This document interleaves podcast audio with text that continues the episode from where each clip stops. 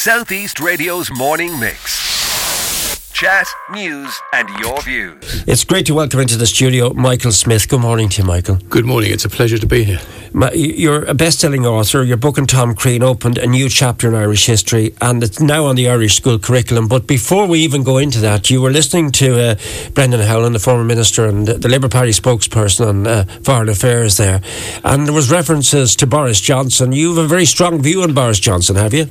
Well, I, I, do. I mean, a, it's a pleasure to be back and, and certainly live in the studio. Um, and uh, uh, before I began writing books, I was a political journalist, so I come from um, a, a, political background. Mm. I have to say that what Boris Johnson is doing to my country makes me ashamed to be British, and I would want the people of Ireland to realise that not everyone in Britain is like Johnson and his band of liars. They don't tell the truth, and what they're doing. That's strong stuff, Michael. It's, it's true. I'm and he's not here to defend himself, but, but you are a political journalist, so I trust you. Well, why, why do you think he's not telling the truth? Well, he's he's uh, currently being investigated for, for misleading Parliament. Uh, he's had to apologise in the House of Commons on a number of occasions. He was orchestrating parties during lockdown when everybody else couldn't go to the funerals of their uh, parents and children. Um, he's a disgraceful man, and he's in politics for his own good. He's not in politics for for the, the, the work of politicians, like Mr. Howlin was was indicating there. He's in politics for his own good. He will say anything to stay in power, and if it reminds you of Donald Trump, that's why. Right. This is Donald Trump light, if you like. And so I agree with everything Mr. Howlin was saying about Brexit. It's been a disaster, and what's happening to my country is shameful. And mm. the Northern Ireland Protocol is just the latest chapter. But right. anyway, you haven't uh, invited me here to be I haven't, a political but, uh, journalist. Uh, before I move on, you've certainly given us a good few sound bites this morning. Um, do, you, do you reckon Johnson will survive, or is he, no, is he gone? No, he's toast. Really? How, how, soon will he it's be? A ma- it's a matter of time. The the uh, the Conservative Party will get rid of him because the one th- the Conservative Party is the longest surviving political party I think in the world. Yeah. and they haven't survived this long without being survivors, if you know what I mean. And uh, they uh, once they see that he's a liability and that so many of them will lose their seats. Mm. I mean, we, we had that vote in the House of Commons last week about do they trust him? Yeah. There are 360 MPs, Tory MPs, yeah.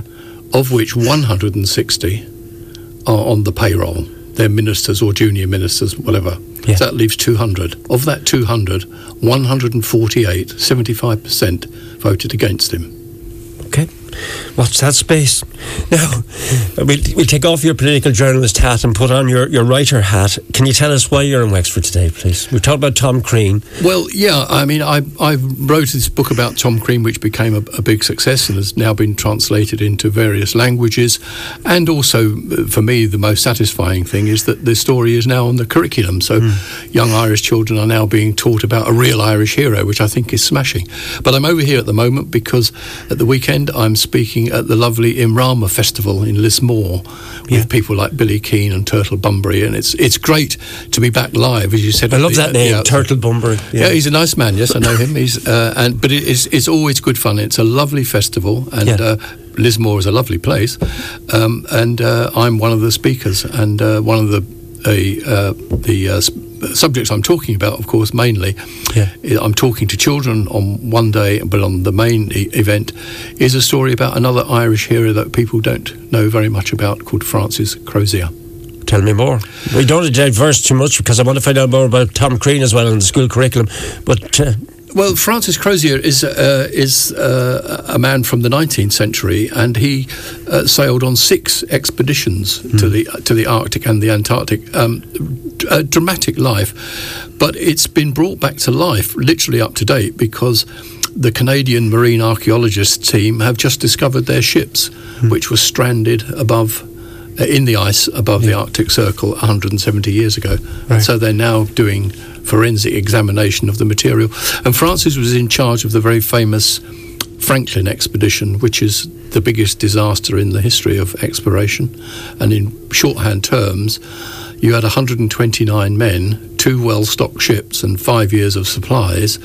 They went into the Arctic and were never seen again. Wow. So that's another story. But now, Tom Crean, in the time I have with you, um, uh, uh, tell me a little bit about him and how you've made this applicable to the school curriculum. Well, it's just such a wonderful story, and it's true, uh, which helps. Most children's literature, as you probably know, is um, uh, is is fictionalized. Nothing wrong with that, but uh, it's a true story, and it's.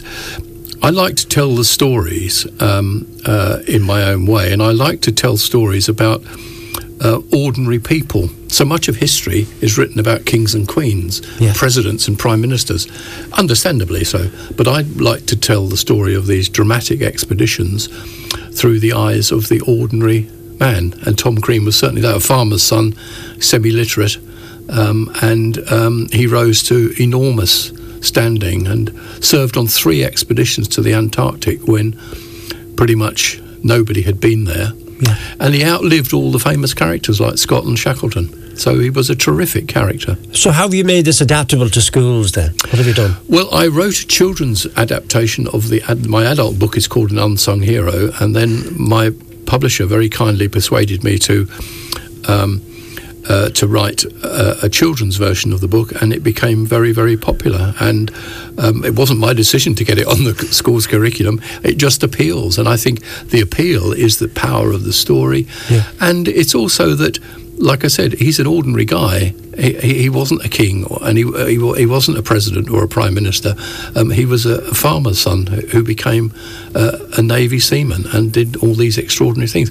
And the stories are captivating. You can't get away from it. And the, the book actually prompted a statue to be erected in Kerry. What's the background? Well, he, there's a statue to him. Uh, there's all sorts of things. You can even find an aeroplane crossing the Atlantic with Tom Crane, Tom Crean's photograph on the tail fins. Um, the uh, there's been a, a big upsurge of interest. He's become something of a national icon. Right. Whereas if you go back 20 years, you, people would have said Tom Who. We don't know who he is. We've Now we do. Now we know. Yeah. now we know, and I'm personally, I'm absolutely delighted to have brought him to the forefront. I'm hoping to do the same Yeah. with uh, with Francis Crozier at Immrama at the weekend.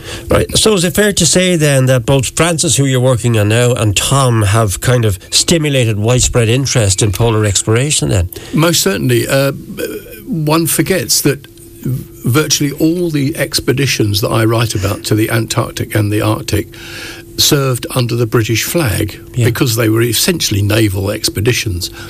And the, the era came to an end in 1922 by coincidence. Um, and of course, a lot of these people were either airbrushed out of history or were Yeah. not regarded as heroes at the time because of their association with the British Navy. Tom Crean was one of them. Uh, and um, so they kind of disappeared off, off the radar. Um, and they became rather neglected figures. So people like Tom, Ernest Shackleton, um, uh, Robert Forde, Yeah. um, uh, the McCarthy brothers, they more or less disappeared uh, o- o- off the radar. Okay. And, and I came along and um, Rest is switched, history. the ra- sw- switched the radar on again. You are a political journalist. Uh, would you agree that we have the best view of any uh, seafaring county in the country? Y- looking it's out over your it's shoulder at the moment. again, uh, yeah. oh, oh, I just wish you could invite me back again because it's such a pleasure to be here. We will invite you back again, maybe for a political debate apart from a writing one. Enjoy that, Michael. Thank you for taking time to talk to us and good luck with the festival. It's been a pleasure. Southeast Radio's morning mix. Chat, news, and your views. Alan Corcoran.